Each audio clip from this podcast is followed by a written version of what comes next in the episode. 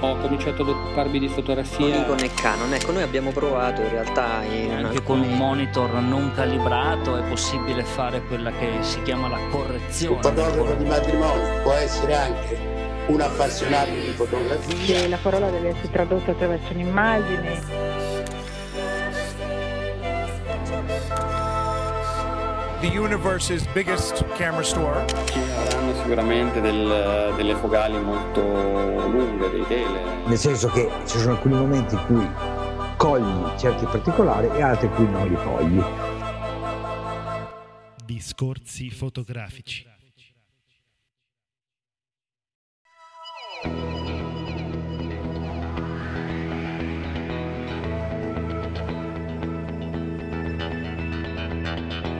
Un saluto a tutti quanti, oggi abbiamo con noi un amico che ci racconterà il fotochina, ve l'avevamo promesso.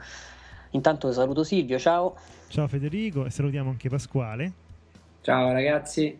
Pasquale è uno del giro, diciamo così, è un professionista nel mondo della fotografia che è stato di recente al Fotochino, è tornato l'altro ieri sera. Ieri sera ci siamo stati insieme a prendere una birra, abbiamo parlato di tutto e di più e quindi abbiamo deciso di riprodurre questi discorsi fotografici di ieri, insomma, per, per voi ascoltatori del podcast. Allora Pasquale, dai, qualche impressione a caldo? Ah, innanzitutto devo dire che la, la mia impressione del fotochina è stata molto molto positiva in quanto insomma, ero già stato al, al Photoshop ma devo dire che ehm, questa, questa fiera si vede davvero che, che è mondiale comunque molto più diretta agli addetti ai lavori che non al, al grande pubblico come fa il Photoshop in Italia. E gli stand erano molto ma molto curati, c'era, c'era un, bel po', un bel po' di gente e ho visto davvero pochi fotografi della domenica girarsi a creare scompiglio per, per i padiglioni e questa è una cosa per chi vuole veramente provare, provare le macchine, devo dire che è una cosa molto positiva. Sì, è dovuto anche un po' magari al prezzo del biglietto, no? Sì, beh, il biglietto per l'accesso per il singolo accesso costa soltanto 45 euro. Contro l'1 euro del Photoshop. Contro l'uno euro del Photoshop devo dire che eh, c'era, beh, c'erano delle agevolazioni naturalmente per gli studenti, eh, per, eh, anche per gli addetti ai lavori, però il grande pubblico era tenuto a debita distanza. Cioè, diciamo che vabbè, mh, dal mio punto di vista è stata una cosa positiva. Poi gli altri magari si potranno lamentare di questo, però Mhm. sono punti di vista. E adesso svelo una cosa che farà, come si dice a Roma, rosicare tanti amanti della fotografia pura. Il nostro Pasquale ha provato la Leica Monochrome.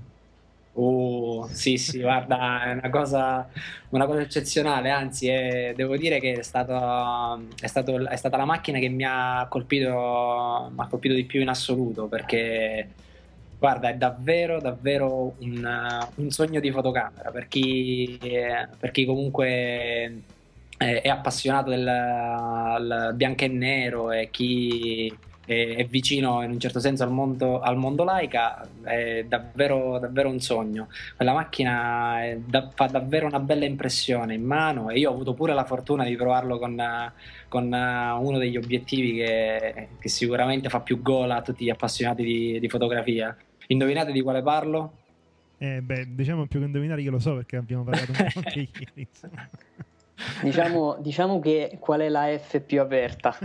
Eh, io non avevo mai visto un, uno- un F095, Sì. però Mamma mia, fa- 0,95, attenzione. 95, fa, fa parecchia impressione. E poi c'è da dire, c'è da dire una cosa, come vi dicevo ieri, eh, ha una particolarità questo obiettivo, eh, che il, costo dell'obiettivo usato è più alto di quello del prezzo del nuovo. Sì, sì, spiegaci perché. Eh, sì.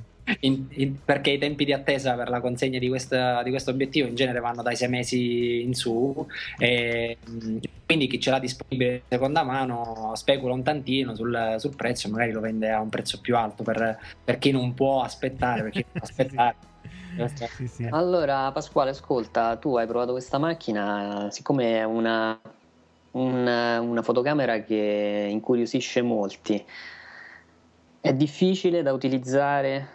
Eh, è- cosa- Per qual è, la, qual è la- la cosa che più ti ha colpito?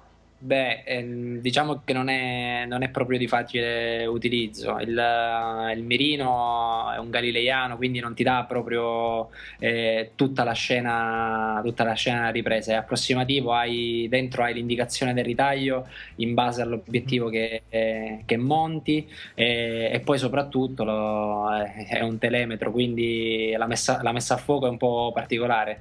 Ehm, si tratta, si tratta di fare praticamente accoppiare due immagini, una delle quali è, ehm, si vede dentro un piccolo, un piccolo riquadro e diciamo che non è proprio facilissimo per chi prova per la prima volta questa esperienza accoppiare, far, cioè focheggiare è una cosa alquanto, alquanto complessa, però devo dire che poi quando, quando rivedi le, le immagini che hai scattato sul display, già sul display ti danno una, un'impressione davvero gradevolissima. Eh, io ho, provato um, anche a ISO 800, devo dire che ingrandendo il dettaglio è una cosa paurosa, davvero, dav- davvero spaventoso. Ho provato a, a tutte, a tutte le aperture focali e devo dire che è davvero, davvero una bella macchina è un bellissimo obiettivo, è un sogno. Io un prima, sogno, o poi, sì.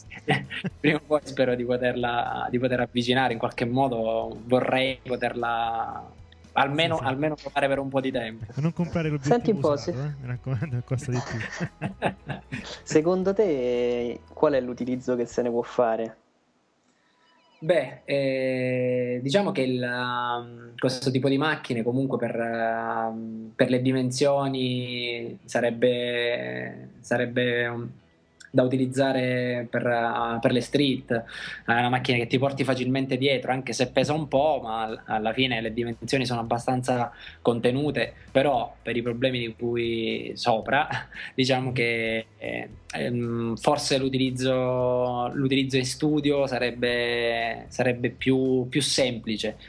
Eh, diciamo che con, una, con, un allena- con un buon allenamento, però pote- puoi, puoi utilizzarla tranquilla- tranquillamente in strada. E magari se utilizzi un grandangolo invece che un 50 F095, la messa a fuoco è un po', un po' più Un po' semplice. più semplice, sì. Senti, allora Senti, io... hai vi- Ah, ah. vai, vai Federico, vai, tranquillo. No, volevo chiedere se hai visto qualche altra Leica nello stand interessante. No, vabbè, che- no, eh, mi sono, par- mi sono, mm, eh, fissato con quella là, ho, ho fatto, mm, eh, ho fatto abuso di quella macchina, infatti dietro mi si era creata una coda, una coda enorme perché io sono andato solo con, eh, con l'intenzione di provare quella, in quanto eh, molte delle, delle Leica ho avuto, ho avuto modo di provarle anche, anche altrove, c'è un Leica Store eh, in, eh, a Roma, quindi bene o male se, se qualcuno vuole avvicinarsi al mondo Leica può farlo non soltanto in fiera. Io ero interessato pari- particolarmente alla monochrome e diciamo che ho soddisfatto questa mia curiosità. Senti, il Fotochina è un evento molto atteso anche perché c'è ogni due anni e si spera sempre che appunto a questo festival siano presentate grandi novità, qualcosa che faccia fare un balzo avanti nel mondo della fotografia. Allora, quali sono state le novità e soprattutto ce n'è stata qualcuna che può essere definita un balzo avanti nel mondo della fotografia?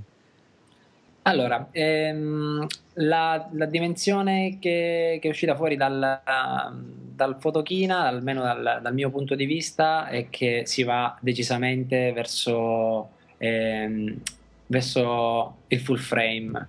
Mhm. Eh, con la presentazione della, della 6D e della D600 piuttosto che dell'Alfa 99, la RX1, diciamo che il, eh, il full frame inizia veramente a, a prendere piede come qualcuno già aveva previsto, comunque non è, Sì, sì. non è certo una, una novità assoluta, però diciamo che i prezzi iniziano a essere già più abbordabili.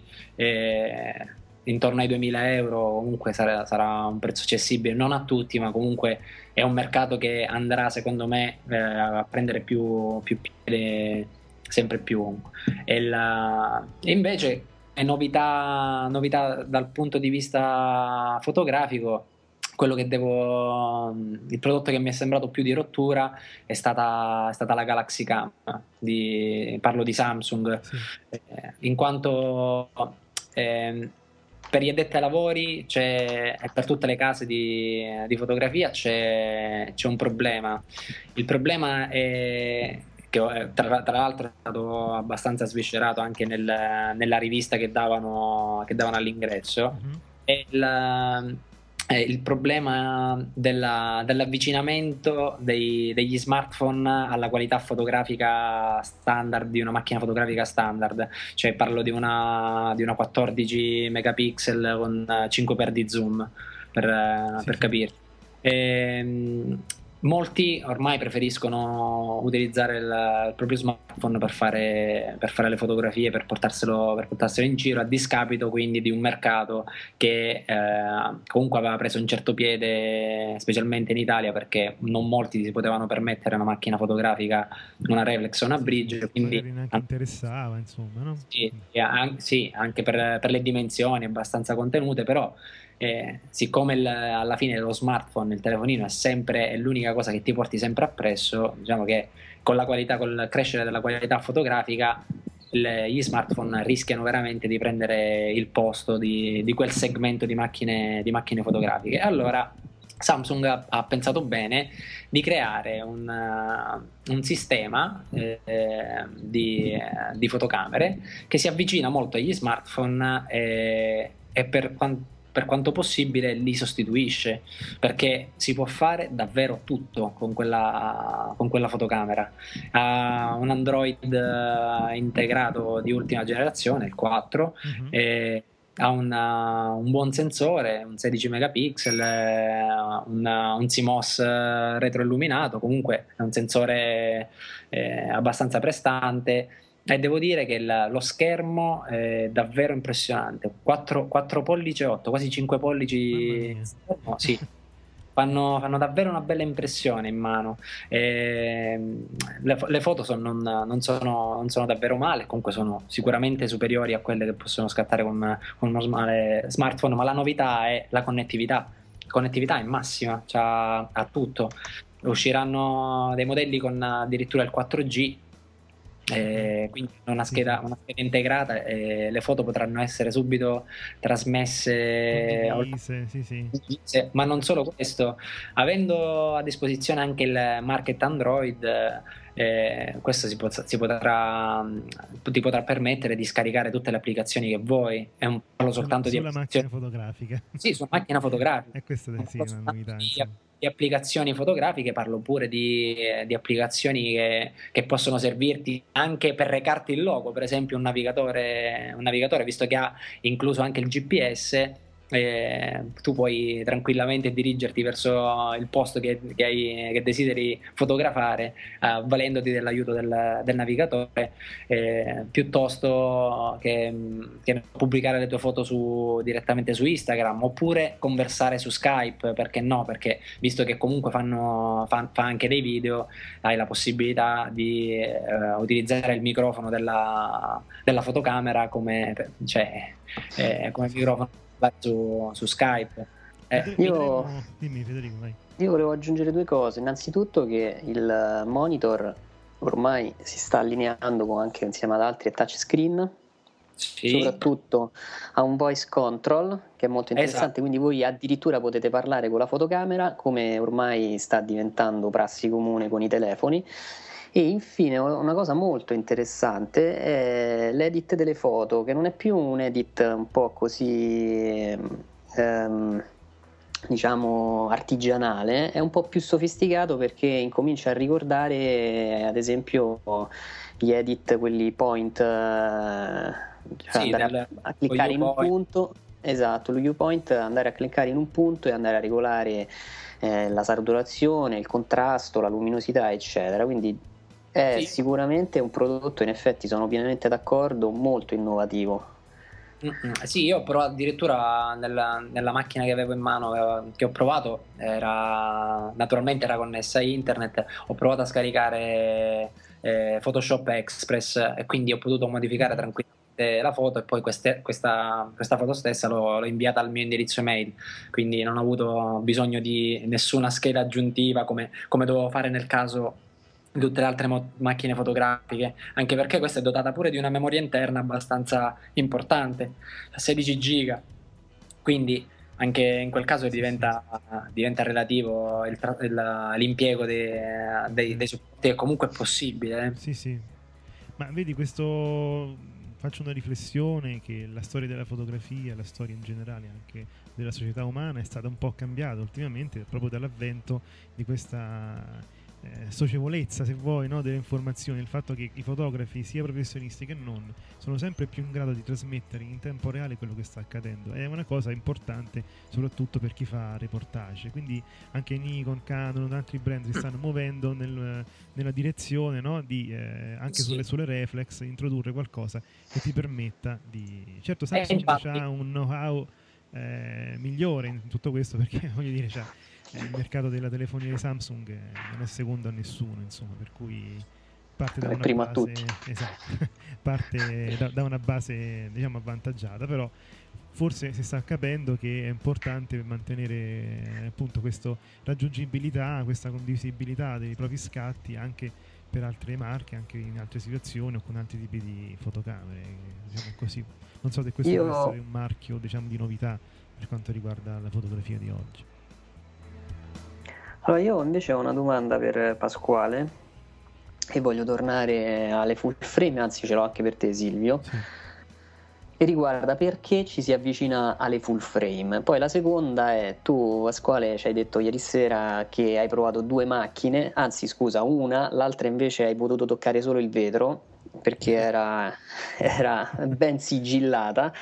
Mi riferisco alla Sony A99 e ovviamente alla RX1 che sta compatta full frame. Allora, queste sono, ti chiedo le tue, l'osservazione sulla A99 in generale perché ci si sta rivolgendo agli utenti proponendo adesso macchine full frame. Secondo me è anche un- il full frame eh, è anche comunque eh, diciamo così una trovata commerciale se la vogliamo, se la vogliamo dire Sì. il fatto di renderlo più accessibile è solo perché ormai i sensori APS-C sono, sono troppo affollati di pixel quindi per, per aprire un nuovo mercato giustamente le case, le case produttrici di sensori stanno facendo uscire pian piano i, modo- i modelli, i modelli fu- full frame in modo da creare un mercato, un mercato nuovo, perché insieme al mercato delle full frame naturalmente si muovono gli obiettivi. Perché gli obiettivi che prima utilizzavi soltanto per, per il formato APS-C non vanno, non vanno più bene, quindi devi andare anche ad acquistare gli obiettivi giusti per il, per il full frame. Questo apre tutto un nuovo, un nuovo mercato. Cioè, se parliamo del prosumer che eh, approcciandosi alla, a- alla full frame ha bisogno di rinnovare il- proprio drasticamente il, il corredo. Quindi, eh, però, tipo, il, il passaggio è, è comunque un passaggio di qualità, non è, non è solo commerciale, la qualità c'è ed è tangibile. An- per esempio, nel caso della- dell'Alfa 99, devo dire che eh, è un prodotto, un signor prodotto. Cioè, io ho avuto, ho avuto la possibilità di provarlo con, con uno Zeiss un 2470. e devo dire che già il mirino, anche se elettronico, eh, anzi, dovrei, dovrei togliere proprio anche se perché Eh, sì, sì. Alla fine, alla fine il, mirino, il mirino elettronico, l'electronic viewfinder, comunque è, è un, è- è un vantaggio perché se è fatto bene, se è costruito bene, come nel caso della, della Sony Alpha 99, eh, ti può solo che aiutare nei, casi anche di, eh, di bassa luminosità della, della scena che vai a inquadrare. Eh, cioè la copertura è il 100%, il mirino è scorrevolissimo, eh, ti dà proprio una bella, una bella impressione. Poi la macchina comunque in mano senti, senti davvero la qualità nella costruzione, una, una buona, una buona ergonomia. Eh, devo dire che il display posteriore è un po', un po' piccolo, ma mi aspettavo un po' un display più grande. Il fatto che, che sia, che sia regolabile in, eh, che sia basculante comunque è un, è un grandissimo vantaggio. Penso che sia, correggetemi se sbaglio, l'unica full frame che comunque ti permette di fare questa cosa. Non, non mi ricordo che sia in, una- in un'altra macchina fotografica No, questa. il, il basculante no poi Il bas- nella full frame assolutamente diciamo Eh, Infatti, eh, quindi Sony è la, la prima a cavalcare questa, questa innovazione e il, e il corpo macchina è veloce, la messa a fuoco è davvero, davvero eccellente, non ha, non ha nulla da invidiare a- alle, alle concorrenti ormai perché Sì, possiamo, sì. possiamo No, noi collocare- abbiamo sempre detto che Federico abbiamo Nikon, Canon, però abbiamo sempre buttato un occhio anche un po' invidioso al mondo Sony perché effettivamente, a parte che la- il brand di Michael Freeman, diciamo così, che ormai è un nostro amico, però mh, sì, è davvero di qualità. Ci sono piaciute tantissimo le macchine a specchio traslucido, insomma. Anch'io Sì. consiglio Sony a chi Eh. deve iniziare se c'è Vabbè. Devo iniziare con una 99, No, no, no, veramente. certo l'Alfa 99, ci sono tanti, Eh, tanti però altri modelli. Dobbiamo, dobbiamo anche dire che in, in Germania la, la Sony comunque ha una bella, una bella fetta di mercato rispetto, rispetto all'Italia. Sì, si è più seguita, sicuramente, sicuramente più seguita, quindi eh, c'era, c'era molta più gente ehm, appassionata e comunque ho visto parecchie persone in giro con, eh, con le mirrorless di Sony eh, rispetto a sicuramente al, al Photoshop. Sì. Eh, questa, questa comunque è, una- è un bel segnale, anche perché se vogliamo, se vogliamo introdurre un altro discorso, eh, le mirrorless eh, sono, state, sono state davvero una, una piacevole sorpresa. eh, cioè dal punto di vista della, della presenza, in quanto eh, non solo gli utenti avevano a disposizione, cioè molti degli utenti andavano in giro con, una- con una mirrorless, ma ho, ho visto anche la presentazione di, di altre due mirrorless che di, di due case che mancavano ancora all'appello. Una era attesissima eh, e, ci, e ci si aspettava che, che arrivasse prima o poi. L'altra, devo dire, che si affaccia ad un mercato per lei assolutamente nuovo. Parlo. Mhm. E prima mi riferivo, prima mi riferivo alla, alla Canon, alla, alla EOS M. M. Tutti, tutti l'aspettavano, erano molto curiosi perché era solo questione di tempo ormai, visto che eh, la tendenza di mercato, specialmente nel- nell'Oriente, è mh, cioè, eh, su, su due macchine a lenti intercambiabili, una è una mirrorless. Quindi Sì, sì. Parlo, parlo del Giappone. Il Quindi Giappone, sì, la Corea anche immagino, no? sì, sì, esattamente. Eh, e quindi si aspettava assolutamente questo, questo passo di Canon eh, che, che è avvenuto. Devo dire che ehm, nello stand Canon c'era sicuramente più attenzione verso la, la 6D. Eh, E quindi ho, prova- ho potuto provare con, eh, con molta più facilità e meno coda la, la EOS M. Eh, unica mh, nota stonata del, del prodotto è sicuramente la, la costruzione. Mi aspettavo una macchina più solida, aspe- da Canon te lo aspetti, i materiali, la componentistica comunque ti aspetti che sia di altissimo livello, invece ti dà un po' un senso di... non lo so, Di vecchia compatta.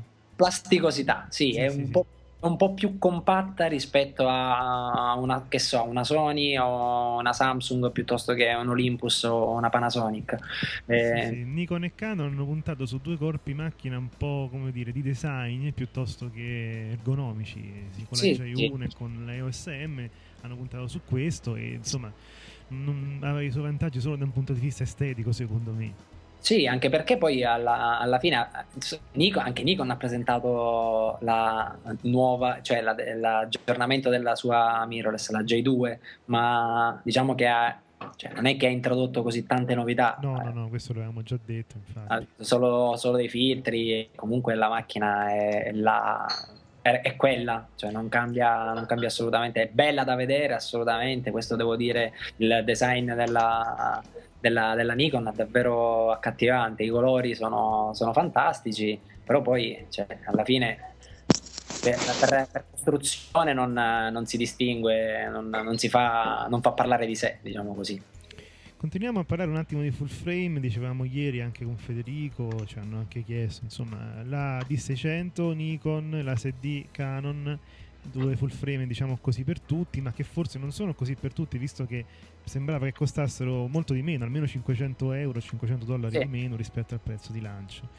Quindi per chi sono? Tu hai anche provato la D600, eh? quindi se ci Sì, vuoi sì. parlare... Sì, sì, ho potuto provarle.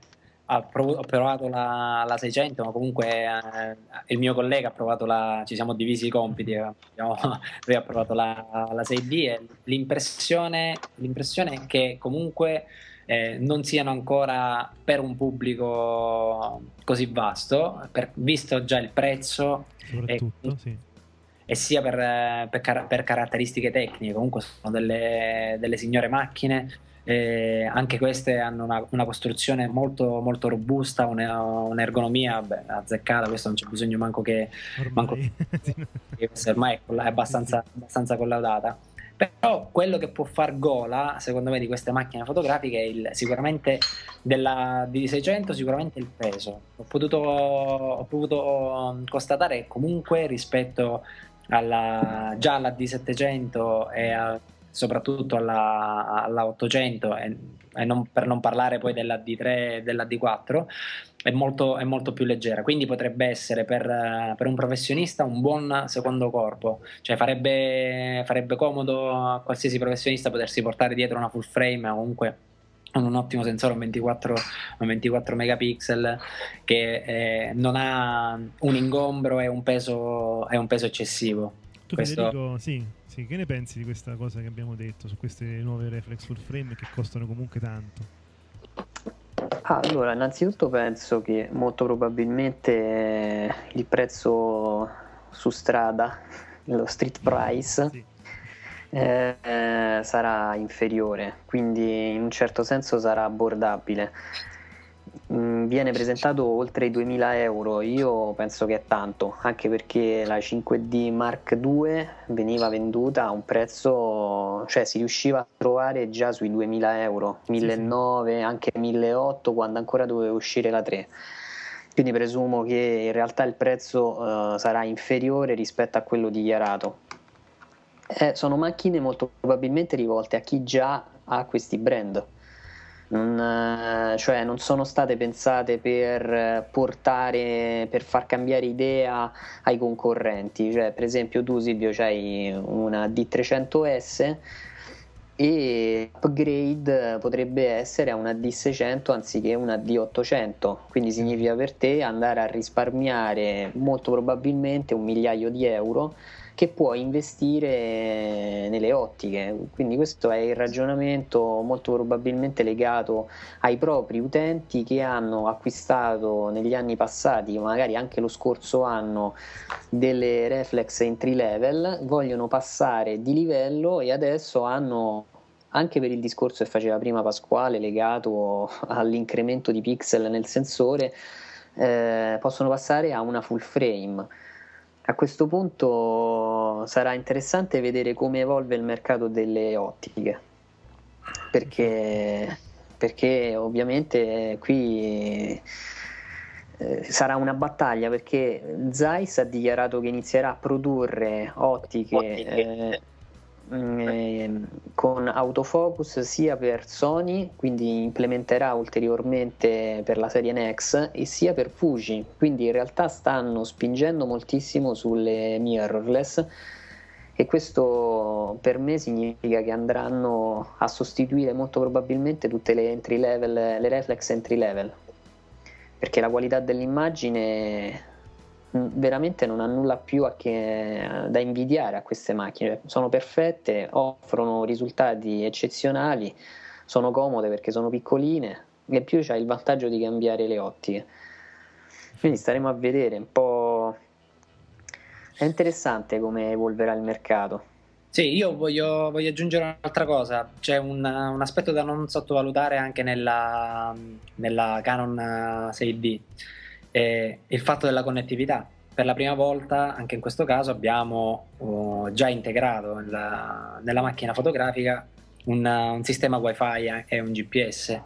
Quindi questo qua va sempre va ricollegato al discorso che abbiamo fatto po- poco fa sulla, sulla connettività e sul fatto che eh, questo sia una, un, un, indubbio vantaggio, soprattutto per chi ha eh, esigenza, come chi scatta per, per, cronaca, di trasmettere subito le immagini non è, e non è da sottovalutare. Canon ha fatto una scelta, una scelta ben, secondo me, eh, ben azzeccata. È un, bel, è una, un bel passo in avanti per, tecnologicamente parlando per per Canon che ha, sì. che ha, voluto osare, anche se i puristi diranno: Ma eh, scusami, mi inseriscono, mi prendono in giro inserendomi una connessione wifi in una macchina che alla fine è rivolta a un pubblico perché. Le, naturalmente i file, i file video e le, e le, fotografie possono essere scambiate anche su Facebook e su YouTube, quindi chi, eh, chi, è un purista della fotografia, e in Italia ce ne sono molti, ha, ha visto a questa innovazione un po' storcendo, storcendo, il naso,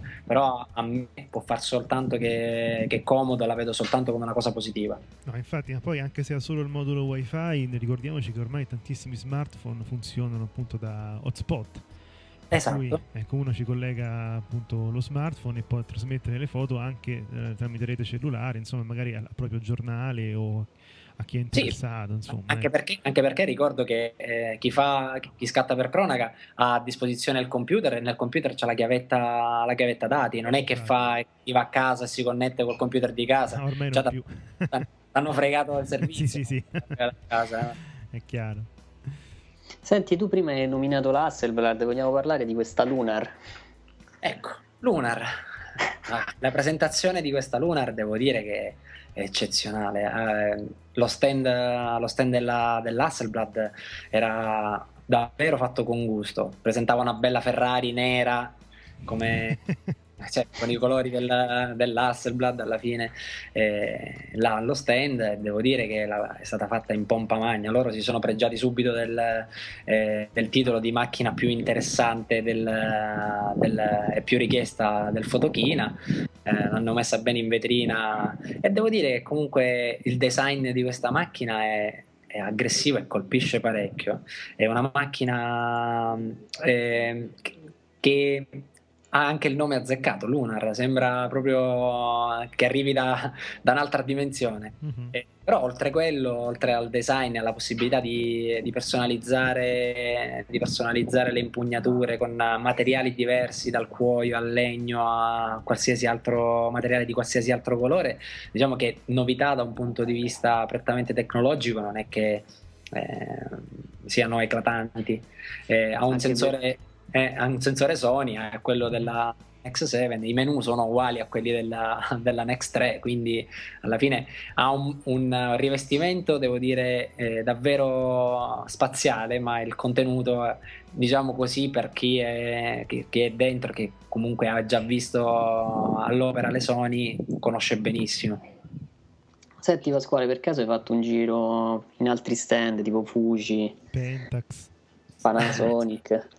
ho, fatto, ho fatto, un po' di giri, devo dire che anche da, la, lo stand che, dal punto di vista eh, fotografico era, era, ben più composto era quello di Panasonic, aveva, aveva davvero una, un set fotografico fantastico, c'erano, del, c'erano, due modelli, un maschio e una femmina, avevano ricreato un, un bar praticamente con tanto di, con tanto di bancone e tavolo da biliardo. Mm-hmm. e gli utenti che volevano provare, sì, fantastico, e gli utenti che volevano provare le macchine, le macchine fotografiche potevano provarle, le loro macchine fotografiche le potevano provare tranquillamente eh, utilizzando questa scena. Io, io ho provato la, la G5, eh, se non erro, sì. Eh, e devo dire che mi ha fatto un'ottima, fatto un'ottima impressione. Eh, sono, sono, cresciuti, sono, cresciuti, anche loro tantissimo, a mio modo di vedere, dal punto di vista,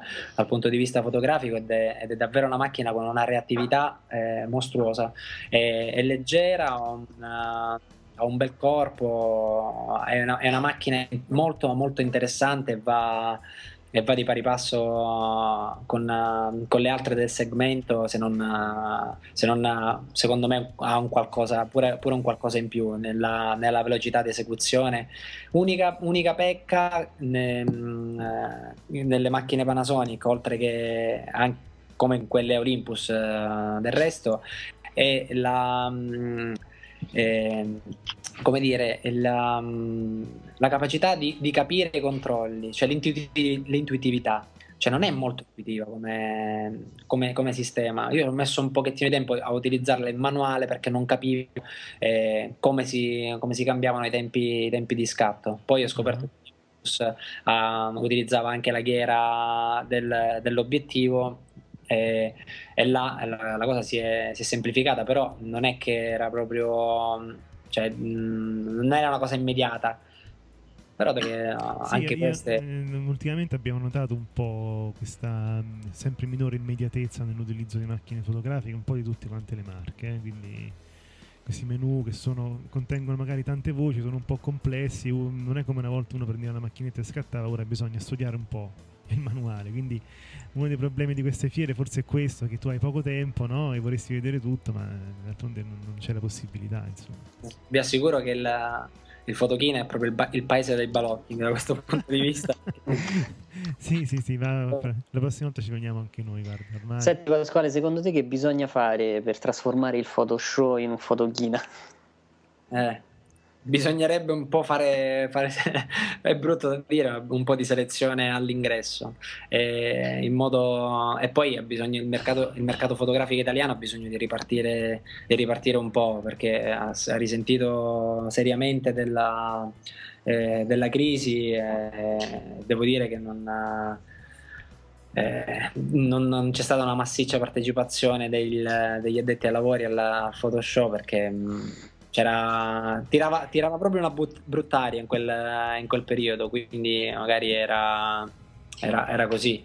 Il- poi per, per il resto devo dire che dovrebbe essere più incentrata alla, alla presentazione che non all'intrattenimento, perché molte, molte case eh, ho notato che, che in Germania eh, erano molto più sobrie rispetto a, rispetto a quanto fatto al, al Photoshop. Mhm. Cioè, avevano. E mi riferisco in particolare anche, anche a Samsung. eh, eh, nel- al Photoshop si era distinta soprattutto per, per le sue modelle, non tanto per. Invece devo dire che, al, che a Fotokina aveva uno, uno stand di tutto rispetto con, eh, con le macchine, mh, con la possibilità di provare le macchine in, eh, in tutti, in tutti i suoi aspetti, eh, al che ha, ha presentato anche ehm, due, due nuovi obiettivi molto interessanti, anche questo per mirrorless, eh, il 1224 e il, il 45 F, F1.8 e vanno ad arricchire comunque una gamma di, una gamma di obiettivi che, già, che era già molto, molto ampia. Diciamo che Samsung non si appoggia a nessun altro produttore di lenti, per cui eh, eh, l'offerta, l'offerta di Samsung è, cioè, ti arriva, è, è unilaterale, ti arriva solo da lei e basta, mentre il consorzio 4 terzi può fare, si può appoggiare l'uno sull'altro, parlo di Panasonic Olympus, eh, Sony, sapete meglio di me, Zeiss, collaborazione Sì, sì, sì. anche se ancora non ha fatto uscire, non ha fatto uscire chissà, chissà quanti obiettivi per il sistema Nex, ma l'avvento del full frame potrebbe essere una, una spiegazione. E, è, la stessa, è la stessa Fuji che comunque utilizza, utilizza anche Leica come, come obiettivi. Ecco, poco fa non ho parlato, non ho parlato del- dello stand Fuji. Io sono andato a provare, sono andato a provare la eh, X Pro 1 che non avevo ancora, che non avevo ancora provato. Mi ha fatto, mi ha fatto una, bella, una bella impressione. Eh, è davvero chi parla bene di Fuji ne ha, ne ha è proprio una bella, una bella fotocamera, anche questa una, una costruzione massiccia, una, bella, una buona ergonomia, lo stile, lo stile è fantastico. Sì, sì, da- lo stile è, è fantastico, Sì. già dalla X100. Sì, sì, poi, il- poi l'aggiornamento, l'aggiornamento del film era permesso anche di avere maggiore reattività e velocità al sistema. Quello che le critiche che, mi, che, che più erano state mosse a- alla, alla X Pro 1 erano quelle alla fine, Mhm, ma adesso sì. guarda, hanno, hanno il sensore poi è fantastico. Il- questo X-Trans che può essere davvero un passo in avanti per, per tutta la fotografia per eh, il modo la gestione de- del disturbo è, è- davvero, davvero notevole. Fuji è entrata prepotente- prepotentemente è rientrata prepotentemente nel mercato della fotografia, devo dire. Anche in Italia ha fatto passi, passi da gigante, in Germania si è, si è mangiata una bella fetta di mercato. Per noi abbiamo il nostro Paolo che è praticamente un fan eh, Fuji. Infatti. Ragazzi, siamo quasi in chiusura di questo fotobar. C'è qualche considerazione finale? Mm. Io devo dire che mh, purtroppo per me sono, stati, sono state poche le ore che ho passato, che ho passato al Fotochina. E, guarda, una settimana secondo me sarebbe stata proprio il, il periodo giusto per poter potersela godere tutta e appieno, per poter provare tutte, tutte le novità. E comunque sono, queste, sono queste, questi eventi che, che ti fanno che ti fanno pensare che la fotografia comunque è un mondo, un mondo davvero fantastico l'evoluzione, l'evoluzione, degli ultimi anni è davvero eh, benché possa, qualcuno possa essere abbastanza scettico sulla, sull'elettronica è una bella si va, si va davvero verso un, un, bel mondo mi piace, mi piace parecchio come si stanno evolvendo le cose Federico? No, io sono stato estremamente contento di aver sentito qua che ci ha raccontato Fotochina, ce l'ho fatto vivere. Sì, sì. Speriamo che a quelli che ci ascoltano abbia fatto piacere. Noi ab- a- speriamo di riavere con noi Pasquale anche in Sì, futuro sì, per sì. altri fotobar eh, meno Come avete diciamo, sentito, è più, pre- è più da discorsi fotografici più Sì, che sì. da reportage e, mm, e basta. Noi ringraziamo tanto Pasquale, davvero la tua preparazione nel campo è preziosa per, per noi che facciamo divulgazione, per cui di sicuro ti inviteremo di nuovo per stare tranquillo. grazie è stato, è stato un piacere collaborare con voi e A chi lo dici? se, se- se ci sarà la possibilità continu- continuerò a parlare e a discutere con voi volentieri di fotografia. Un caro saluto per adesso, ciao. Saluto anche a voi, ciao, ciao a tutti. Ciao. Al Nettuno Photo Festival abbiamo avuto l'occasione di incontrare Francesco Cito, il grande fotografo napoletano che molti di voi già conoscono perché sappiamo che siete appassionati del suo lavoro di fotogiornalista. Abbiamo ricevuto anche eh, degli apprezzamenti sul nostro forum su, su di lui e quindi abbiamo deciso insomma, che era il caso di, di prenderlo e intervistarlo per tutti i nostri ascoltatori. Ciao Francesco, è un piacere averti qui. Piacere mio. Allora, iniziamo subito con questa domanda. La tua è una lunga carriera di fotografo, testimone di molte realtà diverse nel mondo, magistralmente espresse nei tuoi scatti. Quale passaggio o passaggi della tua carriera ricordi con maggiore emozione? Ma credo principalmente il, il mio primo viaggio in Afghanistan nel 1980 a seguito dell'invasione sovietica. Eh, probabilmente è quello che mi ha segnato di più, oppure comunque un, un ricordo abbastanza indelebile ancora oggi. Mm, prima perché è stata la mia prima esperienza comunque su un teatro di guerra, secondo perché è stato un lavoro abbastanza faticoso, fatto in tre mesi, eh, percorrendo circa 1200 km a piedi con eh, i vari gruppi guerriglieri mm, con cui ero entrato clandestinamente. Allora, tu sei un maestro appunto, come molti sanno, del fotogiornalismo, hai testimoniato realtà che vanno dalla camorra alla guerra, senza tralasciare gli usi e i costumi dei popoli. Io ricordo per esempio il tuo lavoro sul matrimonio napoletano. Si riesce in quei momenti a restare distaccati dal contesto o dall'evento, oppure il fotografo partecipa sempre emotivamente alla situazione? Bah, si parte sempre col presupposto di restarne completamente distaccati perché dovremmo, un fotografo almeno per quanto mi riguarda, poi certamente non posso parlare per gli altri, l'idea è sempre quella di avere un certo distacco e di essere obiettivo senza essere partecipe in uno o nell'altra, nell'altra fazione. Però alla fine succede sempre che comunque si è coinvolto in un modo o nell'altro e quindi il fatto stesso che si sceglie un, eh, diciamo, uno schieramento piuttosto che un altro, questo già fa già segno di- di- di partecipazione volente o nolente. Molti tuoi scatti famosi sono in bianco e nero. Molti sostengono che il colore interferisca troppo con la visione e l'interpretazione eh, delle foto dei reportage sociali. È vero? Ma è vero in parte, è vero sì, è vero no. Io diciamo che in linea di massima quando i, i primi approcci alla fotografia io l'ho avuto tutti a colori, ho sempre lavorato a colori per la maggior parte delle testate, sia nazionali che internazionali.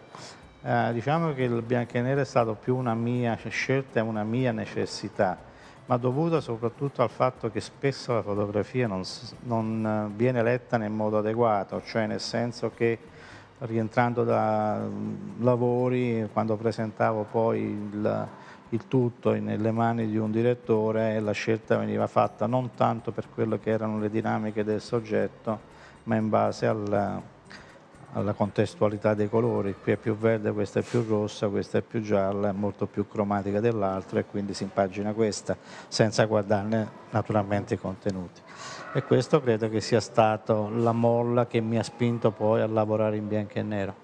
Bianco e nero uh-huh. naturalmente è quello che da un punto di vista eh, forse anche più difficile da realizzare rispetto al colore perché si basa su concetti grafici più che non eh, su, su, sugli aspetti cromatici. Però poi diventa una fotografia dal mio punto di vista di più facile lettura per chi sa leggere la fotografia. Io voglio aggiungere una domanda un po' personale in quanto per me è stato un, ehm, quello che ti sto per dire è stato un periodo vissuto mh, così in modo incosciente perché ero molto giovane ma poi ho riscoperto un po' tutta la dinamica terribile degli eventi dietro la guerra in Bosnia sì. Allora, visto che tu hai iniziato in Afghanistan e quindi all'epoca eri già, diciamo così, navigato come fotografo sì. di guerra, e visto anche che questa guerra però era una guerra europea, l'hai sentita diversamente rispetto agli altri come, come lavoro di reportage? Ma io credo che ogni, ogni, situazione è fine a se stessa, cioè nessuno è uguale all'altra, anche se poi la guerra nel, diciamo, nella sua drammaticità porta sempre gli stessi orrori sia che sia da una parte, sia che sia dall'altra, sia che sia Europa, sia che sia Asia. Ehm, diciamo che in linea di massima l'ho vista, l'ho vista in qualcosa che, in cui io non credevo che sarebbe mai potuto accadere ed era semplicemente nel fatto che credendo che l'Europa dopo la famosa fine della seconda guerra mondiale non sarebbe più ricaduta nello stesso errore. Allora, eh, Abbiamo vissuto recentemente una rivoluzione, siamo passati dall'analogico al digitale e questa sì. è una cosa che ha influenzato parecchio eh, anche il mondo dell'editoria giornalistica. Mm. Come è cambiato per te questa esperienza? Che eh, cioè, c'è qualcosa che è migliorato o qualcosa che è peggiorato? Ma di migliorato credo quasi nulla, eh, almeno dal mio punto di vista è peggiorata, ma non nel senso, io non parto da un presupposto che sono contro il digitale che fa parte comunque dell'evoluzione della tecnica, perché se io considero me stesso che quando ho iniziato avevo già il 35 mm pronto da inserire in una macchinetta reflex, quindi se mi rapporto a quelli che lavoravano agli inizi del Novecento dove si dovevano preparare la lastra, quindi c'è stato un, un passo in avanti, così è successo oggi. Il problema è l'utilizzo che se ne fa. L'utilizzo che se ne fa e naturalmente tutta una serie di... Mh, diciamo, di, di, di, di, altre cose connesse con il digitale dove finisce l'aspetto della fotografia e ne ricomincia un altro che è quello della post-produzione. Io avevo molto più tempo quando lavoravo in analogico che quando lavoro sì. oggi in digitale, sì. Ecco, questo è interessante perché in genere c'è chi dice che è il contrario. Assolutamente no. Benissimo, siamo contenti di questa... Perché, poi lo posso spiegare perché, perché sì, in effetti in effetti il lavoro non finisce nel momento dello scatto, il lavoro deve continuare poi su uno schermo di un computer da dove bisogna scaricare le foto, lavorarle, perché nessuna foto in digitale dal mio punto di vista è degna di essere selezionata così com'è, hanno sempre bisogno di un apporto, una correzione, un qualcosa che comunque le rende in un certo modo più appetibile, cosa che invece non succedeva con la pellicola, perché soprattutto il fatto che lavorassi in diapositiva.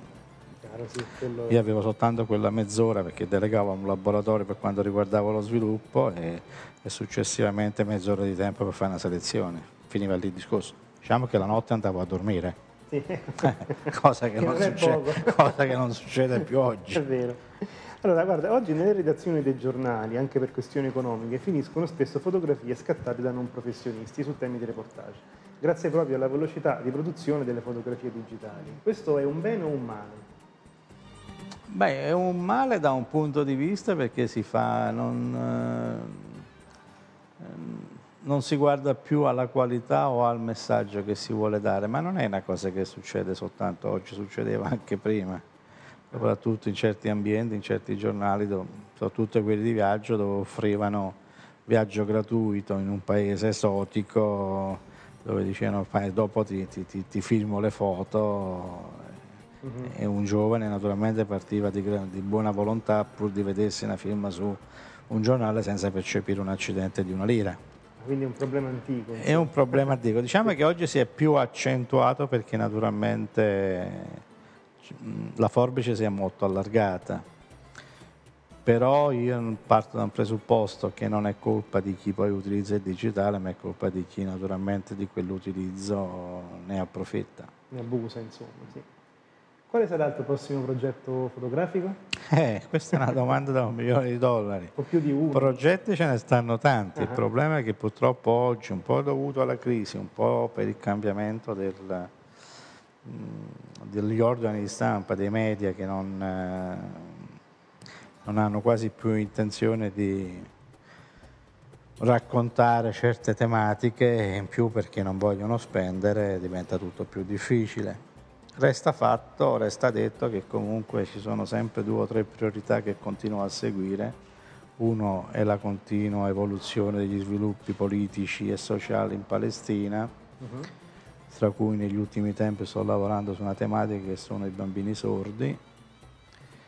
L'altro probabilmente è il palio, che naturalmente non finirà mai, perché fa parte di uno di quei lavori iniziate ma che poi diventa una passione non solo in fotografia ma anche nella tematica stessa dell'avvenimento.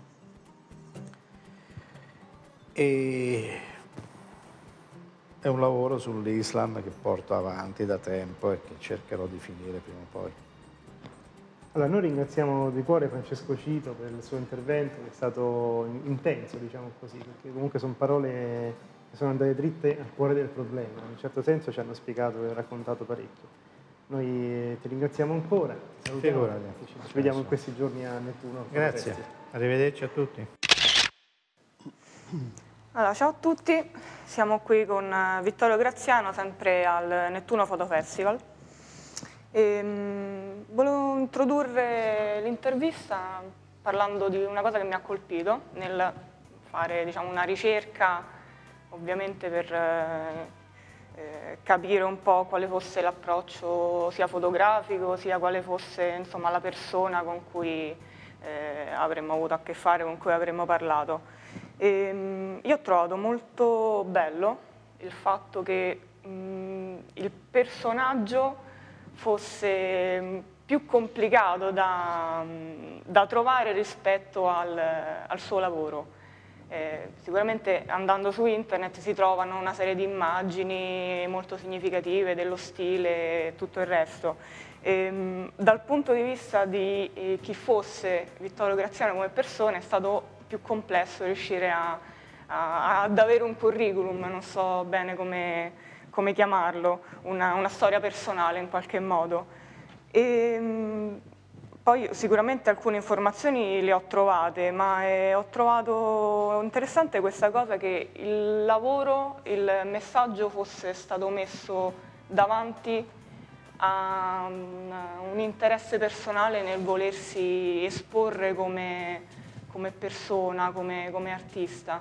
Una figura un po' dimessa, non, non so se ho colto una verità oppure no. Comunque, ehm, sappiamo, eh, ha conseguito una laurea in ingegneria eh, edile e operato nell'ambito dell'architettura e dell'urbanistica. Ehm, quindi non, eh, la professione di fotografo non è il primo input. Quanto questa sua, questa sua prima professione ha influenzato il suo approccio alla fotografia? Beh, diciamo che io sono stato influenzato da, da due fatti che rappresentano un po' le mie due anime. Quando ero ragazzino mi ricordo si diceva di me, il fatto che studiassi o non studiassi, eccetera, che a me piaceva il disegno e la matematica. Io le materie dove risultavo meglio. Anche se poi in effetti con la, con la, ho fatto il liceo classico, quindi la, una, una, parte più letteraria mm, l'ho seguita poi successivamente. Quindi ero influenzato da questi due fattori, tant'è che in effetti poi alla fine era la creatività mio, la, mia, la mia passione creatività che si, si, esprimeva, si, è poi espressa nella parte tecnica e una parte veramente, diciamo, dire, artistica, creativa.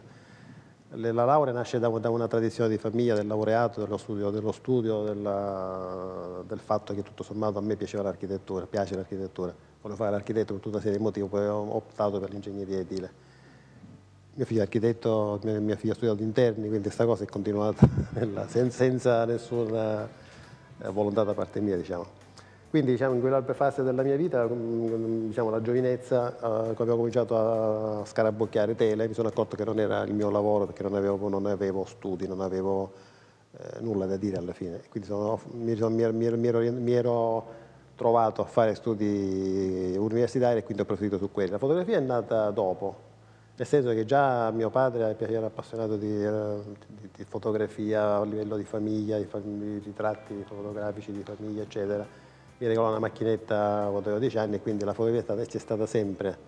È diventata importante quando mi ricordo ho visto una, una mostra alla, al Palazzo della Ragione a Padova e che a me piaceva la fotografia, visti, visti queste opere che erano opere favolose, pazzesche, al quale dico io non farò mai foto del genere.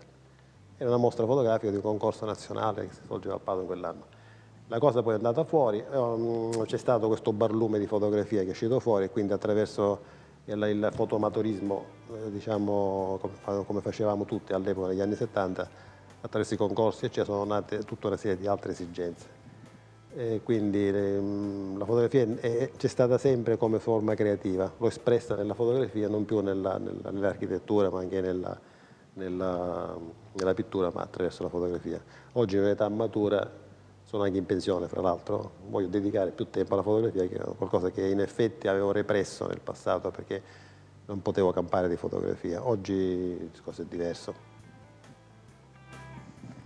E, dagli anni 70, che è il decennio d'inizio della sua carriera fotografica, fino ad oggi eh, il mondo che ci circonda è profondamente mutato. Quanto si è modificato il suo sguardo fotografico nel corso di questo tempo? Ma siamo questo, il mondo è mutato, ma siamo mutati noi, mutiamo sempre noi, quindi alla fine, eh, così come noi mutiamo, mutiamo, muta anche il modo di esprimersi. Quindi la fotografia si è modificata attraverso la mia crescita, il mio percorso di, di- di uomo, di persona. E quindi quello che una volta poteva interessarmi oggi mi interessa di meno perché sono cambiati i miei, i miei- i miei stimoli, le mie pulsioni, le mie prospettive. Quindi è una- una- non, è, la- non è il mondo che mi ha modificato il modo di fotografare, ma il mondo che ha modificato me e quindi la fotografia rappresenta il mondo che si è trasformato attraverso la mia percezione delle cose. Ci parli del Mad Photo Fest, da Dunque, lei sì. creato. Cosa- da cosa nasce l'esigenza di creare un festival della fotografia d'autore da parte di persone come lei e i suoi colleghi del gruppo creativo Mediterraneum, che provengono da ambiti professionali non direttamente legati alla fotografia?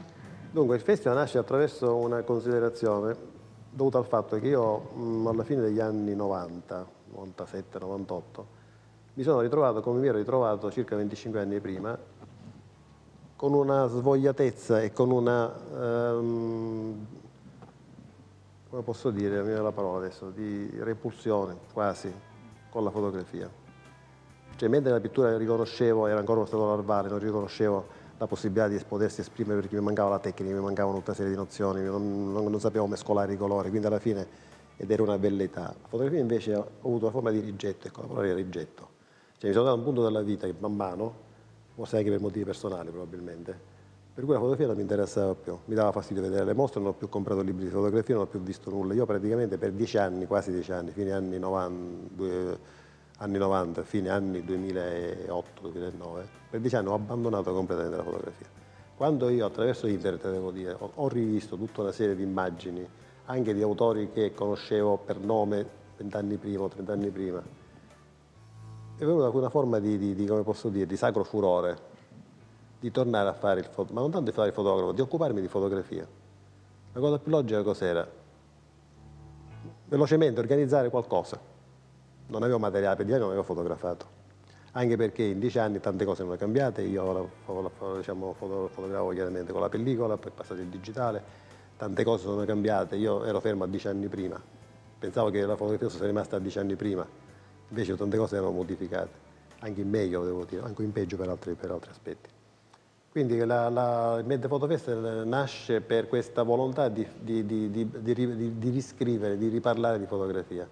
Quindi ho organizzato una cosa, ho, ho contattato il mio vecchio amico Ferdinando Scianna, vecchio perché vent'anni prima mi aveva fatto una recensione di una mostra, è stato gentilissimo, ho chiesto se voleva venire perché l'idea era quella di, raccogliere una serie di mostre di qualcosa che, che servisse anche a far conoscere la fotografia dei grandi, infatti è dedicata alla, a un autore, agli, una fotografia d'autore, non tanto tecnica, tecnicamente non mi interessa quello, quelli sono ambiti diversi. Per cui è nata questa passione. Poi solo successivamente mi sono riproposto l'idea di, di progettare fotografia, di essere io l'autore, non più l'organizzatore. Veniamo al suo ultimo lavoro, la Sonnet delle Eumenidi, che viene presentato qui al Nettuno Photo Festival. Che cosa rappresenta per lei il concetto di femminilità e cosa rappresenta invece il voler far interagire tutte queste donne così diverse con il medesimo enigmatico elemento che è rappresentato appunto dalla caratteristica sedia del periodo vittoriano? Dunque, nelle scelte di, nella scelta di fare questo lavoro, che poi non è stata una scelta, è stata una cosa un po' costruita col tempo, perché nasce da, da una serie di, eh, dire, di, di di perfezionalismi nel, nel, nel, di, di, definire che tipo di foto fare, di inquadrarli in un formato quadrato. C'è sempre stato un ragionamento quasi da ingegnere all'inizio, nel senso che la foto deve essere tutta in fotografie quadrate per un motivo pratico. Volevo anche fare un libro di queste foto. Io nel, tempo, nel passato ho fatto dei libri, ho fatto dei libri, quindi volevo anche attraverso la fotografia tornare a, a riprendere a fare un libro. E la cosa più, più pratica, più comoda è per una questione di, di, di, dire, di qualità di immagine, o non di qualità, ma di dimensione di immagine, il quadrato. Per cui la fai quadrata e quadrata sarà tutta, il libro è quadrato e sarà tutto a, piena pagina, perché il rettangolo in orizzontale o in verticale ti dà problemi di spazi di bianchi o di neri che devi riempire e quindi mi sembrava anche una cosa disordinata. Il quadrato è anche un'imposizione, io mi sono imposto di fare delle foto quadrate con un unico sfondo, con un elemento che poi ho definito una, una sedia perché era quella che mi dava eh, la possibilità di, di, di, di, variare lo stesso tema in funzione in maniera diversa. La tonè perché mi è sembrata, mi è capitato una tonè, mi è sembrata una sedia abbastanza ehm, adatta a questo genere di foto, non è troppo moderna né, né, né, una, né una poltrona, è una cosa che ha una sua identità. Qua c'è l'architetto, la mia figura probabilmente. Il discorso della femminilità, questo diventa un discorso probabilmente molto personale, nel senso non che lo voglio esprimere, ma perché è una cosa che nasce attraverso una mia serie di esperienze personali, nel senso che a un certo punto della mia vita ho deciso di fare dei passi totalmente rivoluzionari per a livello personale, quindi anche nella fotografia devo fare qualcosa di diverso. Io molti anni fa avevo cominciato a fare delle foto in studio, di, di, appunto foto di ratti studio, cose che poi avevo abbandonato. Quindi ho voluto riprendermi un po' questo, questi strumenti in mano, con delle, con delle attrezzature vecchie di vent'anni, ma funzionanti regolarmente, e creare una cosa che, che, mi piacesse fare, una cosa che mi piaceva fare. Il ritratto l'ho sempre, sempre, cioè sempre, non l'ho mai fatto, devo dire, in maniera seria. Stavolta non so perché ho voluto farlo.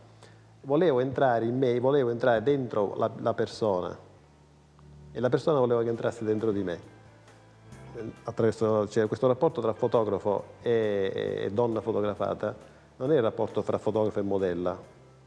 Io non ho mai, molto spesso le donne comuni, sono donne comuni, tutte le età, eccetera, molti mi dicono, ah, ma ci sono le donne modelle, tu hai le modelle, eccetera. No, non me ne frega niente della modella, io non voglio la modella, voglio la donna che si rappresenta per quello che è, che a me sembra espressiva e che sappia esprimersi e che voglia esprimersi. E devo dire che questo progetto è stato preso con molto entusiasmo. Po- pochissimi casi ho avuto ho sempre proposto io alle varie donne fotografate di farsi fotografare. Quindi quasi nessuno mi ha, mi ha all'inizio magari si stenta a farlo, me non sono abituato, non lo so fare, non riesco male, eccetera. Poi qualcuno si è convinto, ha capito la cosa ed è stata una, una forma di sfida reciproca che ci siamo lanciati. Dalle sue fotografie si evince un amore per le donne, appunto, per il ritratto, ma anche un amore per gli oggetti per i particolari del quotidiano, per la compostezza geometrica degli elementi. Quali influenze, quali incontri o quali vissuti hanno contribuito a sviluppare l'interesse per questo tipo di soggetti? Beh, il discorso della compostezza geometrica è chiaro che fa parte della mia anima tecnica, da inquadratura. Eh, qualcuno nel passato mi diceva tu sei abituato a scatolare, cioè a mettere in, in, in, in spazi precostituiti. È la mia formazione mentale questo E, mm, per quanto riguarda il discorso dell'amore per, il- per le donne, probabilmente ci saranno delle, delle- delle, delle connotazioni personali che è difficile approfondire.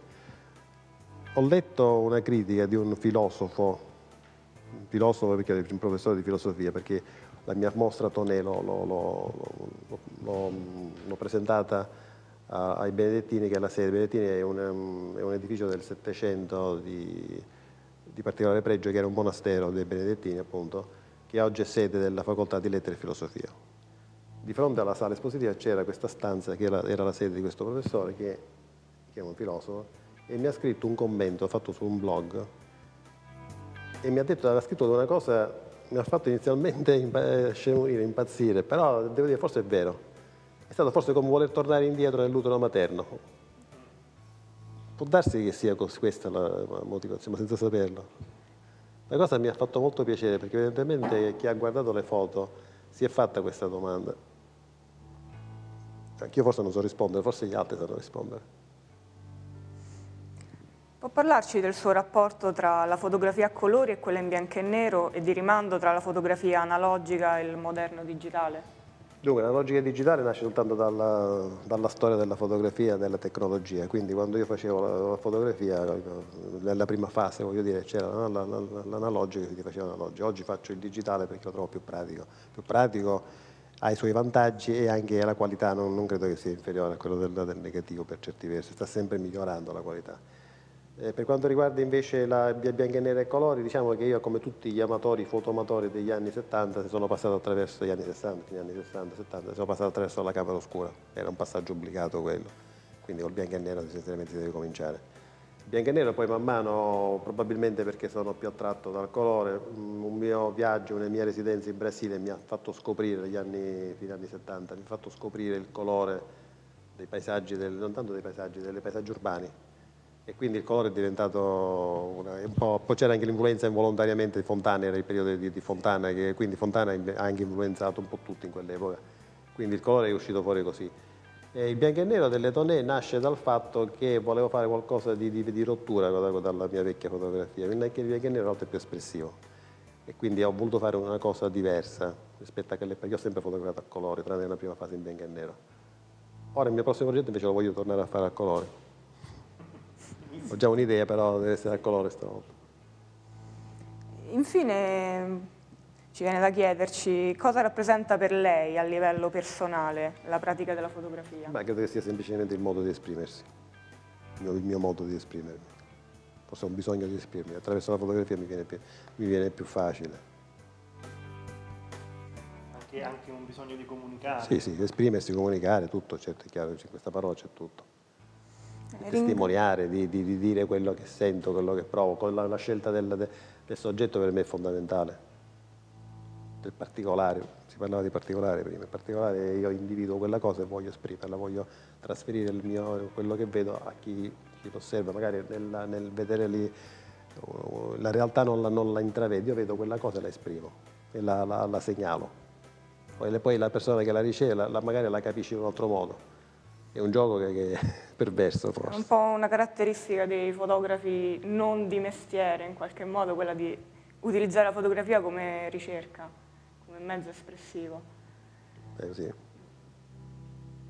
Persone che non, non utilizzano la fotografia come, come lavoro, in senso stretto. Beh, c'è più tempo chiaramente per, per pensare. Tempo, c'è più riflessione. Ma credo che anche nel lavoro commerciale cosiddetto ci vuole un modo proprio di esprimersi. Non si può fare una foto, mi viene una cosa banale. Devi esprimere anche attraverso una cosa commerciale la tua idea, la tua identità. Beh, ringraziamo moltissimo Vittorio Graziano per eh, questo suo contributo veramente interessante. Ci rivediamo presto. Grazie a voi. Abbiamo con noi al Nettuno Photo Festival eh, Mario Morcellini che è il direttore del Dipartimento di Comunicazione dell'Università La Sapienza. Buonasera. Buonasera a tutti Benvenuto. voi.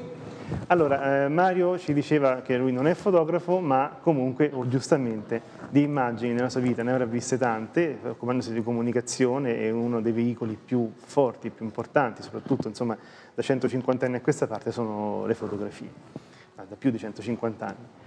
Oh, allora noi eh, ci facciamo sempre questa domanda, l'abbiamo chiesto a tanti fotografi, a tanti amanti della fotografia, eh, innanzitutto è questo, quanto, quanto è difficile trovare la realtà all'interno di una fotografia, da cosa dipende, se ci sono fotografie o generi fotografici più corrispondenti a quello che è il vero, o se invece, siccome c'è sempre un po' di menzogne in ogni immagine, forse non è il caso di fare solo foto che non dicano la verità.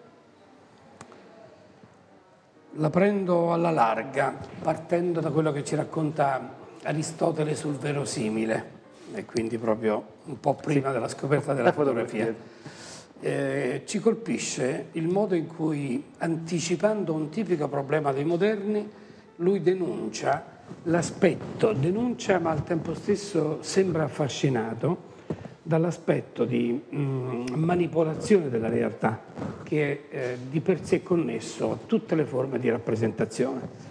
Ovviamente in, quella, in quel momento lui fa riferimento più alla drammaturgia teatrale, che tuttavia è una messa in scena, quindi a tutti gli effetti un'immagine o una serie di immagini, e, e costruisce su questo però tutta una riflessione sulla catarsi, sul riconoscimento, sulla mimesi, mimesi, cioè sfogliando i significati della parola greca, eh, il modo in cui un'immagine può approssimarsi alla realtà. Addirittura, se non vado errato, eh, è la prima volta che nella storia della cultura, e quella era una cultura con la C maiuscola, non quella dei tempi dei moderni, dove a malapena usiamo la minuscola, eh, si mh, costruisce questa idea che l'immagine dunque non è uno specchio o, uno rest- o una restituzione della realtà, ma una rappresentazione. Quindi questa parola entra di diritto al centro di questa riflessione. Tutte le immagini sono una variazione intorno alla realtà e quindi sono rappresentazioni e quindi sono una scelta. Questo apre un'avvertenza sulla verosimiglianza, cioè su quanta realtà perdiamo attraverso le immagini e apre al tempo stesso un'altra frontiera, cioè il fatto che le immagini ci dicono moltissimo, non tanto della realtà che descrivono, quanto della soggettività di chi le produce. Forse il primo aspetto culturalmente pregnante dell'immagine è il fatto che rappresentando una scelta, come se fosse un riflettore che allarga o stringe la scelta, la porzione di realtà che vuole nobilitare e mettere al centro dell'attenzione, perché l'immagine scarta tanti altri pezzi di realtà, quindi ne sceglie una, questo ci dice moltissimo dell'autore, del, delle sue scelte, dei suoi bisogni e anche dei suoi meccanismi di identificazione emozionale. Difficile non accorgersi che le immagini sono forse le, la prova di maturazione culturale di un soggetto, sua, eh, il suo passaggio a una maturità culturale compiuta ed espressiva. Quindi lavoriamo su questa idea che l'immagine eh, è ovviamente una manipolazione della realtà, ma non, mm, non falsa, nel senso che non è ispirata a costruire un'alterazione della realtà, ma a dargli un significato soggettivo e quindi una significazione e quindi ancora una volta una rappresentazione. Perché tendiamo a dire che l'immagine cambia la realtà? Questo è una, un, un interrogativo che è stato molto aspro quando eh, in Italia le, sono cominciate le conseguenze sociali dell'arrivo della televisione. È chiaro che qui stiamo parlando dell'immagine in movimento, su cui tornerò, ma è interessante sapere che nella cultura italiana intorno agli anni 50 e 60, soprattutto in un ambiente cattolico, intorno alla rivista Icon, che altro non è che la parola immagine in greco, eh, comincia questa riflessione piuttosto spietata e anche un po' iperpedagogica sulla, su, sugli aspetti di manipolazione insiti nell'immagine. Noi tendiamo a dire che l'immagine abbellisce la realtà, tendiamo cioè a dire che costruire la cornice, che mettere al centro un tema rispetto ad altri, finisce per dare alla realtà una risonanza dei colori e, e una autorialità, come se, come se la realtà diventasse un'opera d'arte. Questa operazione di abbellimento è affascinante, in qualunque, in qualunque eh, raffigurazione del paesaggio l'immagine firmata da un fotografo è mille volte più intensa di, di un, dello sguardo del viaggiatore, se non altro perché resta, se non altro cioè perché è impressa su un altro supporto e quindi destinata a durare, mentre l'immagine mentale è sottoposta alla smagnetizzazione rapida de, degli stimoli visivi del nostro tempo. Quindi questa operazione di abbellimento della realtà è anch'essa un frutto intelligente e pianificato. L'immagine deve cioè eh, selezionare, non perché debba ovviamente raccontare una realtà solo euforica, tutt'altro, anzi nelle guerre noi sappiamo che il potere dell'immagine, spero di ricordarmi di tornare su questo punto, è quello di restituire la eh, drammaticità della, della, guerra, non la bellezza strategica dei, suoi, dei generali, ma le conseguenze sulla vita delle persone, cioè il fatto che la guerra, come dice il Gattopardo, è una roba sporca e le immagini lo sanno restituire, le immagini di guerra. Questa operazione di abbellimento mi colpisce però perché in realtà fa pensare che come altre operazioni culturali, cioè come la scoperta del carattere tipografico, come la scoperta dell'immagine, della, dei suoni, tutte le forme che l'uomo ha inventato per estremizzare la sua capacità di presa sul mondo. La prima è stata l'immagine, ma poi c'è stato il libro, poi c'è stata l'immagine intesa sì, come, come, pittura, pittura certo. come Biblia Pauperum, poi c'è stato il libro, eccetera, sono l'espressione del potere dell'uomo di mettere le mani sulla realtà, di imprimere l, l, quasi un segno fisico. Non a caso le prime immagini nelle caverne sono fatte con la mano, sono segni e vocabolari sulle caverne. Quindi mh, arriviamo a questo risultato che tutte le, le, forme di costruzione della cultura, di cui l'immagine ovviamente è uno dei risultati più folgoranti, altro non sono che quel potere che noi chiamiamo di estroflessione dell'uomo, cioè il fatto che noi abbiamo bisogno di uscire da noi. Si segnalo che il titolo sì. del, del, libro di Paganowski è sì, sì, All'infuori di me, me. quindi non, non, non vi sfugga questo aspetto, cioè che eh, l'opera deve in qualche modo portare fuori una tensione interiore, un dramma, una sofferenza, un bisogno, un pensiero, un, ardore che altrimenti resterebbe frustrantemente ad, a, a, far ribollire un giacimento culturale che è quello della eh, mente delle persone. Sì. Io a questo punto vorrei introdurre una domanda, siccome viene da questa riflessione sui tempi moderni. Fino a poco più di cento anni fa ogni persona sulla faccia della terra vedeva nella sua vita al massimo una ventina di immagini, magari era il dipinto nella sua chiesa, piuttosto che... Adesso eh, ne vediamo eh, anche 200 al minuto grazie a internet, grazie sì. ai media. Come si, fa, come si fa a non perdersi in questo mare di immagini fisse in movimento e a far sì di trovare qualcosa che corrisponda al nostro io interiore, che è diverso mm. per ognuno di noi, come ci si nutre di immagini senza appunto fare indigestione? È un tempo che noi chiamiamo di eccedenza di stimoli visivi, senza che i soggetti siano educati a scegliere tra le immagini. E che cosa significa eccedenza? Significa che se voi osservate quanti, quante immagini è ricco il mondo, nessuna vita, nessuna esistenza, anche se professionalmente si dedicasse a questo, sarebbe in grado di assorbirle, verificarle, metterle in una specie di galleria di personalità, vite parallele. Quindi sappiamo che tra l'eccedenza di possibilità visive e il soggetto c'è uno scarto terrificante che rende ancora più importante un aspetto connesso all'educazione, soprattutto dei giovani, e cioè rispetto al tempo dell'avarizia di immagini, rispetto cioè al tempo in cui le immagini erano talmente poche, pensate a quanto le immagini del matrimonio, della prima comunione restavano sul camino di casa ed erano un repertorio di dieci immagini che duravano, quindi erano ispirate alla stabilità e alla quasi eternità, a rendere un evento sacro, no? ci vogliono i riti, come ci ricorda il piccolo principe. Oggi invece le immagini sono, ho usato prima una parola molto efficace, rapidamente espugnate e smagnetizzate, perché sono sostituite da immagini nuove, probabilmente più competenti e più effervescenti sul piano tecnologico, pensiamo al digitale, quando il digitale moltiplica le possibilità artistiche ed espressive del soggetto. Quindi La prima risposta è che di fronte all'alluvione di immagini l'educazione e la cultura sono decisive. Altrimenti il soggetto ci, ci, casca dentro, è come se fosse una pentola di stimolazione da cui il soggetto non riesce a trarre un elemento di identificazione. Quello che rende interessante l'esperienza culturale è la scelta, e cioè il fatto che il soggetto tra stimoli esprime, anche se non autonomamente, a volte lo fa sulla base delle mode, sulla base di sensibilità congiunturali o di bisogni momentanei, però esprime sintonie e affinità e invece poi esprime anche squalifica, come si fa per i programmi televisivi del resto.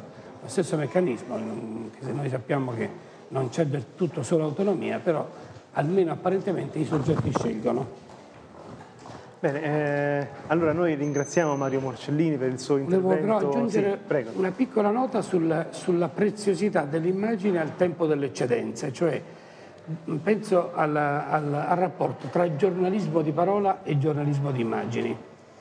È talmente delegittimata il racconto professionale della realtà a carico del giornalismo, cioè è talmente sputtanato, per usare un verbo molto più preciso, il, eh, la capacità dei media italiani di raccontare davvero la, la, verità e la realtà, che in questa fase storica il fotogiornalismo può essere una sfida più interessante, cioè può questo, essere un elemento che sì. rende eh, sì, la sì. credibilità dei pezzi e delle scelte di angolazione della realtà meno eh, improbabile, meno dubbia in un tempo in Meno cui tutti sono diventati antipolitici.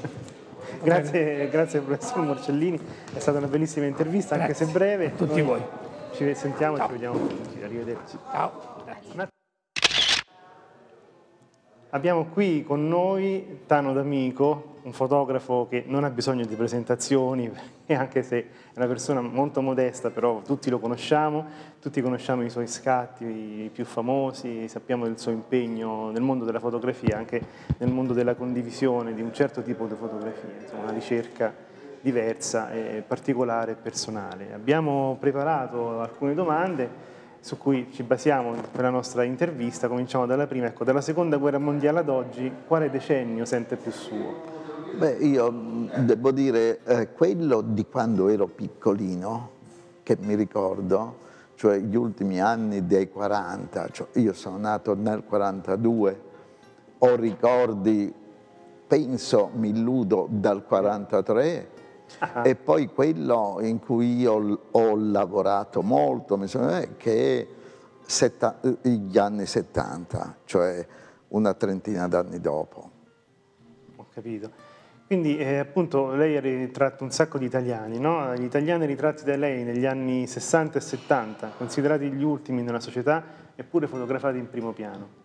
È possibile secondo lei trovare ancora quegli sguardi negli italiani di oggi? Io penso che siano cambiati, ecco, mm-hmm. però penso non in male, non in bene. Penso che ogni età, ogni, età, ogni secolo, ogni decennio, ogni anno abbia i suoi sguardi. Gli sguardi condizionano anche i volti, i, i, le linee dei volti. Perché? Perché li condizionano? Perché le nostre facce sono fatte dalle domande che ci poniamo, dalle risposte che non troviamo, no? quindi ogni, anno, ogni, secolo, ogni anno ha le delusioni che ha, ha le illusioni che ha, ha le aspirazioni che ha. Io tante volte ho detto, ho scritto anche che le facce di eh, Roma città aperta non esistono più, cioè degli attori di Roma città aperta, negli attori di oggi non li troviamo, nelle persone di oggi nemmeno, perché è chiaro che rappresentavano quei volti, quelle linee, quei, quegli sguardi, le istanze sì. di quegli anni. Erano circostanziali, insomma. Era, erano istanze. Anch'io ho visto nei miei anni, nelle mie fotografie, i volti che cambiavano perché per esempio c'era una consapevolezza nuova che è stata poi riassorbita, che è stata in parte cancellata. Come? Con l'inganno, con la forza, con la violenza, la distrazione e uh, così che sono cambiati anche sguardi e volti. Allora, il bianco e nero, che prima era l'unica scelta e poi è diventata scelta stilistica, ha mai sentito il bisogno di abbandonarlo, di variare verso il colore? Ecco, guarda, per il tipo di lavoro che faccio io va bene il bianco e nero, perché per tutti colore o bianco e nero, per molti colleghi, è eh, mettere un rullo di, di pellicola a colori o un rullo di pellicola in bianco e nero. Penso che non sia così, che siano due linguaggi diversi. Quello del colore, che io amo molto, per chi mi conosce sono un amante della pittura, quella contemporanea e quella antica. Mm. Eh, ecco, ma il colore, rispetto molto il colore, perché? Perché è un linguaggio che non si può usare a caso. Ora, nel tipo di immagine che faccio io, non posso dire, signora, lei domani mattina venga con un vestito a fiori e voi carabinieri venite con la divisa invernale perché quella estiva è un po' troppo chiara non lo posso fare. Cioè eh, lo possono fare al cinema, lo possono fare al certo, teatro. Tutto preparato. Eh, linguaggi che io amo, eh, linguaggi che io amo, il teatro, il cinema, la danza. Ecco, loro possono usare il colore. Io insisto su questa cosa, che il bianco e nero per il lavoro che faccio io, che abbiamo fatto noi, è una conquista, non è stato un tornare indietro. Se noi vediamo quante immagini a colori esistono tra le prime fotografie, perché quando hanno trovato il modo di, fare, di fissare l'immagine, è chiaro che potevano anche fissarla con materiali diverso, par, diversi, parlando con i chimici, ma, ma guardi che lo facevano con la fecola di patate che coloravano in modi diversi, queste cose, eccetera. E, e, e infatti se noi vediamo tra le prime fotografie, tra le prime fotografie ce ne sono moltissime a colori. È vero, sì, questo l'avevamo già parlato in uno dei nostri podcast. Allora, quella che oggi viene chiamata street photography, secondo lei mostra ancora le emozioni, le passioni e le speranze di chi vive la strada? Ecco, io penso che quello che vediamo, ora vedo che anche un grandissimo giornale ha un, un articolo su questa cosa, io sono con gli autori che hanno sempre detto mm, che quello che vediamo siamo noi, perché come vediamo queste cose. Ora non è che la strada è cambiata, è anche cambiata la strada, ma sono cambiati eh, gli autori, quelli che guardano eh, che non hanno più quell'anima che avevano i miei maestri, eh, che aveva Garruba, che aveva Calogero Cascio, che sono stati grandi maestri di, fotograf di fotografia di strada. Ecco, la street photography loro la chiamavano la stradale, la stradale, cioè la fotografia ah, stradale, che secondo me è un bellissimo nome, forse sì. è più bello di street photography. Sì, meno anglofono, diciamo, più, più nostro. Allora, qui al Nettuno Photo Festival appunto presenterà fra pochi, pochi, minuti il libro di cosa sono fatti i sì. ricordi. Tempo e luce di un fotografo di strada, è uscito lo scorso anno. I suoi ricordi fotografici che non includono le strade, quali sono?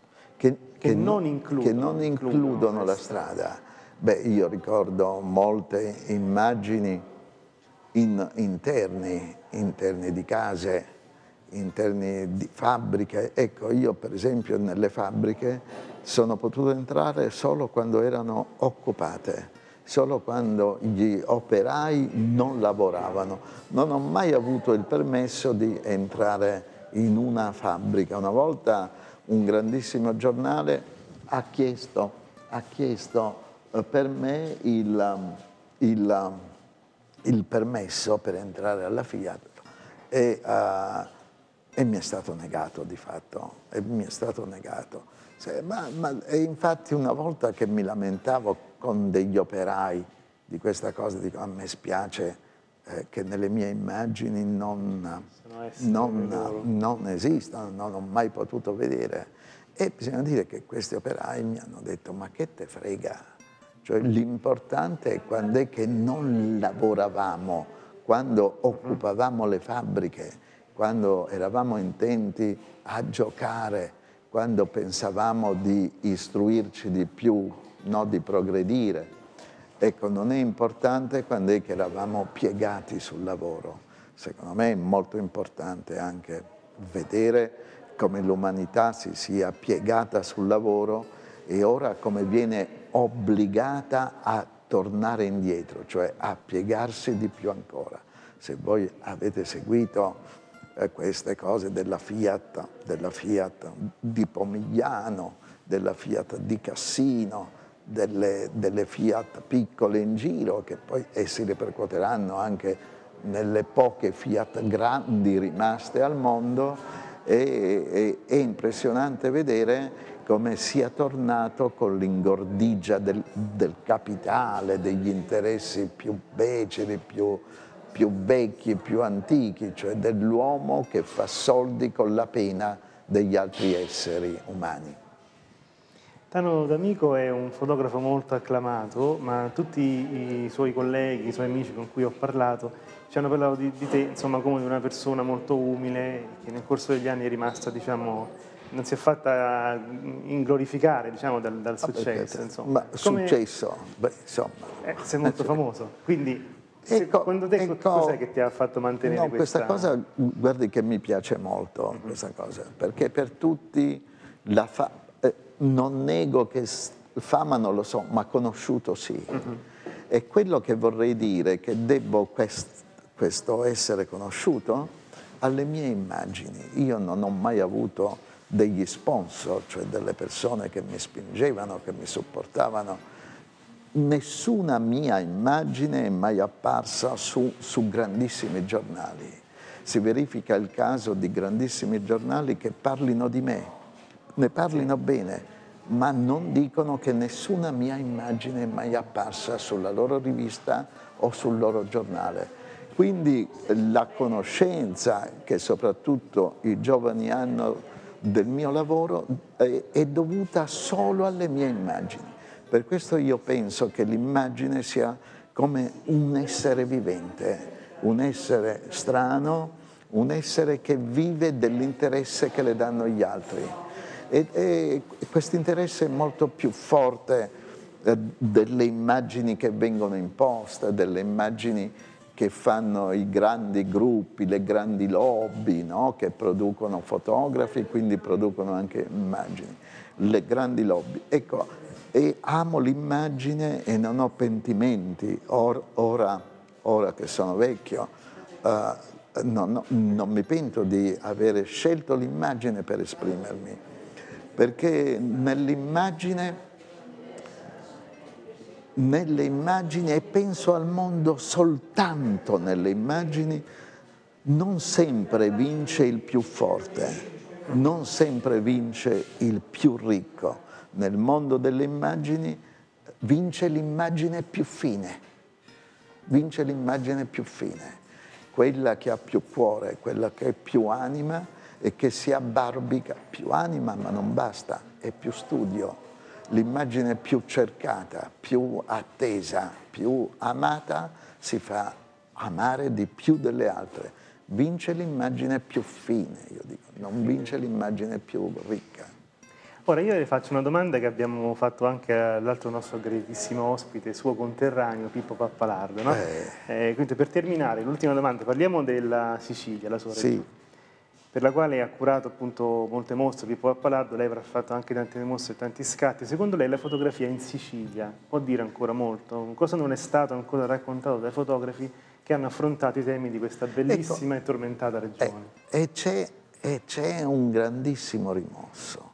Nessuno ricorda che tantissimi fotografi vengono dalla mia terra, dalla Sicilia, e dobbiamo chiederci perché perché tantissimi fotografi che, ha, che avrebbero avuto altre possibilità, io penso a Calogero Cascio che era un medico cardiologo che si è a un certo punto della vita come San Paolo sulla via di Damasco è diventato fotografo e molti altri sono diventati fotografi. Sellerio per esempio, Sellerio grandissimo fotografo, che eh, fin da giovane già aveva mm, un, un, un avvenire, un destino come insegnante di diritto, di un certo particolare tipo di diritto nell'università. Quindi eh, dopo qualche anno sarebbe diventato un cattedratico con tutto quello che, con l'appannaggio che comporta, eccetera. E anche lui si convertì alla, alla fotografia. Poi, come sapete meglio di me, come Pippo Pappalardo sa meglio di me, in giro per il mondo c'è tanti fotografi che vengono dalla nostra terra. Come mai? Come mai? E, e io penso che sia come, come per il cinema. Eh, eh, negli anni in cui il cinema è nato, bisogna dire che molti, ehm, molti cineasti venivano da popoli sconfitti in guerra, da popoli sconfitti in mhm. guerra. E noi abbiamo rimosso il fatto che anche noi della Sicilia siamo stati sconfitti in una guerra di conquista, con tantissimi morti che si sono prolungati nel tempo, queste cose, e che tante volte è vero che amiamo la nostra lingua, che è la lingua di noi tutti, ma tante volte ci chiediamo, forse questa lingua ci è stata anche imposta. imposta come certi appuntamenti culturali sono stati imposti a noi e forse è un modo di sottrarsi a quello, a, a questo, di entrare nella grande lingua delle immagini, in cui noi siamo fortissimi, che è la lingua dei sogni, che è la lingua delle speranze, che è la lingua del mondo come noi vorremmo che fosse, del mondo come noi vogliamo guardarlo, vogliamo vederlo chiaramente non del mondo com'è. Fantastico, io rimango insomma, senza parole, eh, ringrazio tantissimo. Ma io ringrazio voi per la è, è appena arrivato, si è subito E ringrazio voi, e ringrazio alla... voi per i sorrisi bellissimi che ci avete.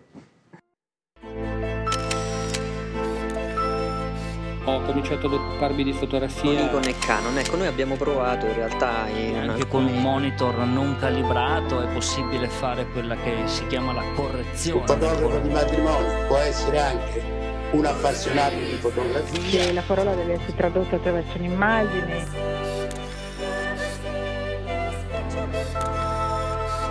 The universe's biggest camera store. Ci avranno sicuramente del, delle focali molto lunghe, dei tele. Nel senso che ci sono alcuni momenti in cui cogli certi particolari e altri in cui non li cogli. Discorsi fotografici.